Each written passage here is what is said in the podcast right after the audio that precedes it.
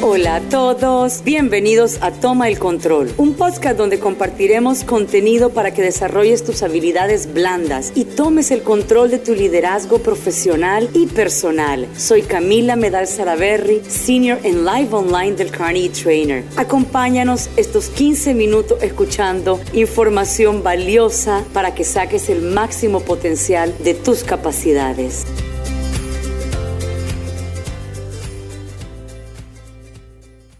Cuando la gente va a trabajar, no deberían de dejar sus corazones en casa. Betty Bender. El día de hoy vamos a conversar sobre este concepto que no se acepta, pero se vive, en donde se ven a los colaboradores como descartables. Y esto afecta totalmente la productividad. ¿A qué me refiero con descartables? En la parte de descartables es como cuando creemos que las personas son completamente reemplazables, constante y completamente reemplazables. Y no lo son. En un antiguo cuento oriental, un discípulo fue a despedirse de su maestro. Y antes de regresar con su familia y a sus negocios le pidió que le diera algo para llevarse consigo. El maestro le dijo, medita lo que te voy a decir. No es el compás el que traza el círculo, sino el dibujante. Por esta analogía es que podemos aclarar en qué nos referimos o a qué nos referimos cuando decimos no son descartables. Pongámoslo de una perspectiva práctica empresarial y organizacional. Las personas que se retiran de nuestras organizaciones y o empresas, estas se llevan todo el conocimiento o el know-how de nuestros procesos, de nuestros métodos, tanto nuestras fortalezas como nuestras oportunidades de mejora. Y esto al final, ¿qué es lo que hace?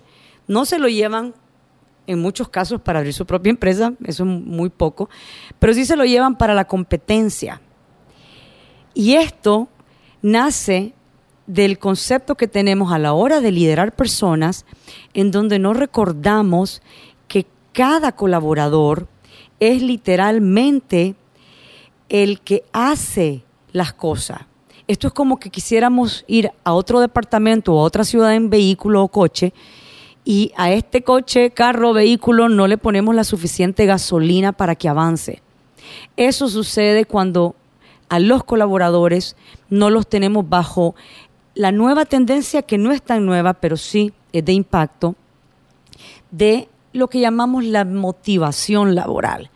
La motivación ya no es el concepto de que le compras o le das un bono o compras un electrodoméstico y se da el que tiene mejor resultado. No, ya no es eso. La motivación en estos tiempos está más relacionada con tener muy claro el plan de carrera por cada colaborador. ¿Y qué es el plan de carrera? Saber cuáles son las áreas de crecimiento. Es decir, esta persona tiene capacidad de desarrollarse en determinados puestos. Para que esta persona lo haga, ¿cuál va a ser mi plan de preparación? Y aquí va plan de capacitación, plan de mentoría, plan de acompañamiento, hasta los planes de coaching. Todos los anteriores son similares, vecinos, pero no son iguales. Entrenar no es lo mismo que dar coaching. Capacitar, entrenar no es lo mismo que ir a ver una escuchar una charla. Eh, son cosas distintas. Además de esto, que esto es la gasolina para estos colaboradores, tenemos que darnos cuenta de que las personas cuando están contentas están motivadas. Y cuando las personas están motivadas, ellas se sienten felices haciendo su trabajo. Y lo más importante, si le metemos el elemento del reto amable, de saber delegar, las personas vienen y toman sus puestos de trabajo con una propiedad en donde superan los resultados tradicionales. Y aquí lo que podría ser el hongo es no reconocer eso, ¿verdad? Lo que denominamos la falta de reconocimiento. Y muchas veces yo he observado en organizaciones que los programas de capacitación, los programas de desarrollo humano en general, los enfocan como un proceso de reconocimiento. Que esto está bien, siempre y cuando no sea algo que sea para manipular, que esto siempre cree más bien una motivación genuina, porque esta es la que nos va a ayudar en momentos en donde las cosas no están bien. Y cuando nosotros hablamos de la parte de capacitación y desarrollo, tenemos que darnos cuenta de varios puntos. Primero, las capacidades que ya tenemos en todos los colaboradores, porque esto nos permite crecer. Nosotros, como el compás, no es el que hace el dibujo, sino el dibujante, las empresas crecen por los colaboradores.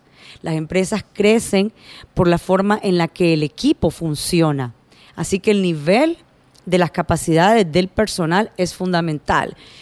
Luego tenemos que darnos cuenta el alcance.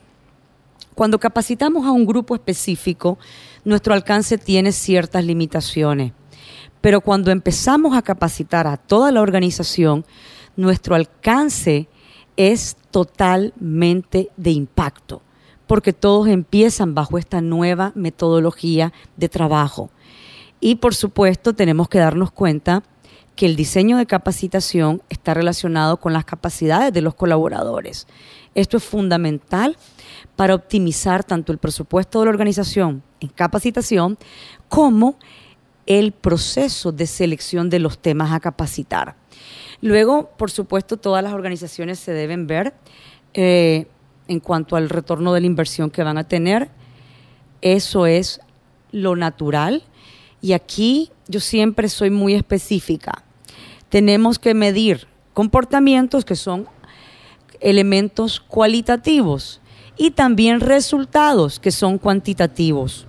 Una oportunidad de mejora que he observado, la gran mayoría de las organizaciones solo mide el cuantitativo.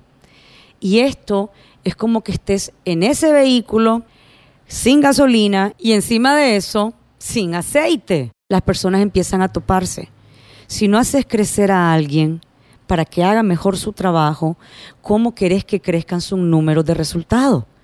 Y aquí los resultados no solo son números comerciales de venta, es el tiempo, optimización, eficiencia, etcétera, etcétera, dependiendo del giro de negocio. Luego, cuando ya entendés esto y lo haces correctamente, esto tiene también un elemento del compromiso con la organización o empresa, lo que decimos el engagement, porque las personas se sienten felices de estar en un lugar en donde se toma en cuenta su desempeño laboral y profesional que sean escuchados, que sus ideas sean valoradas. Y cuando valoramos a las personas, sienten mayor compromiso con la organización.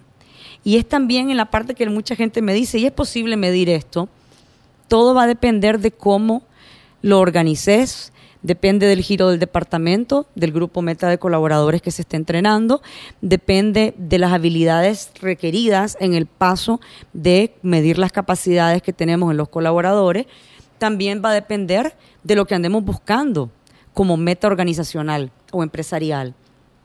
Porque al final todos sabemos que tenemos un presupuesto que cabe mencionar aquí que antes de la pandemia se veía la capacitación como un gasto.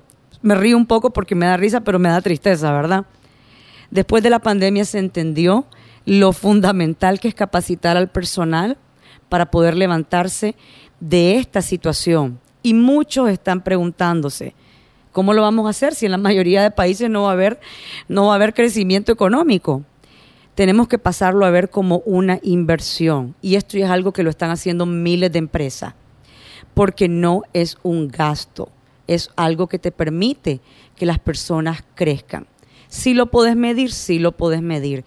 ¿Cuál va a ser el resultado de no hacerlo? Poca productividad, baja adaptabilidad o resiliencia ante los cambios o retos del entorno, cero colaboración de trabajo en equipo y relaciones interpersonales. La comunicación normalmente se ve afectada por los niveles de estrés que también están en los equipos de trabajo.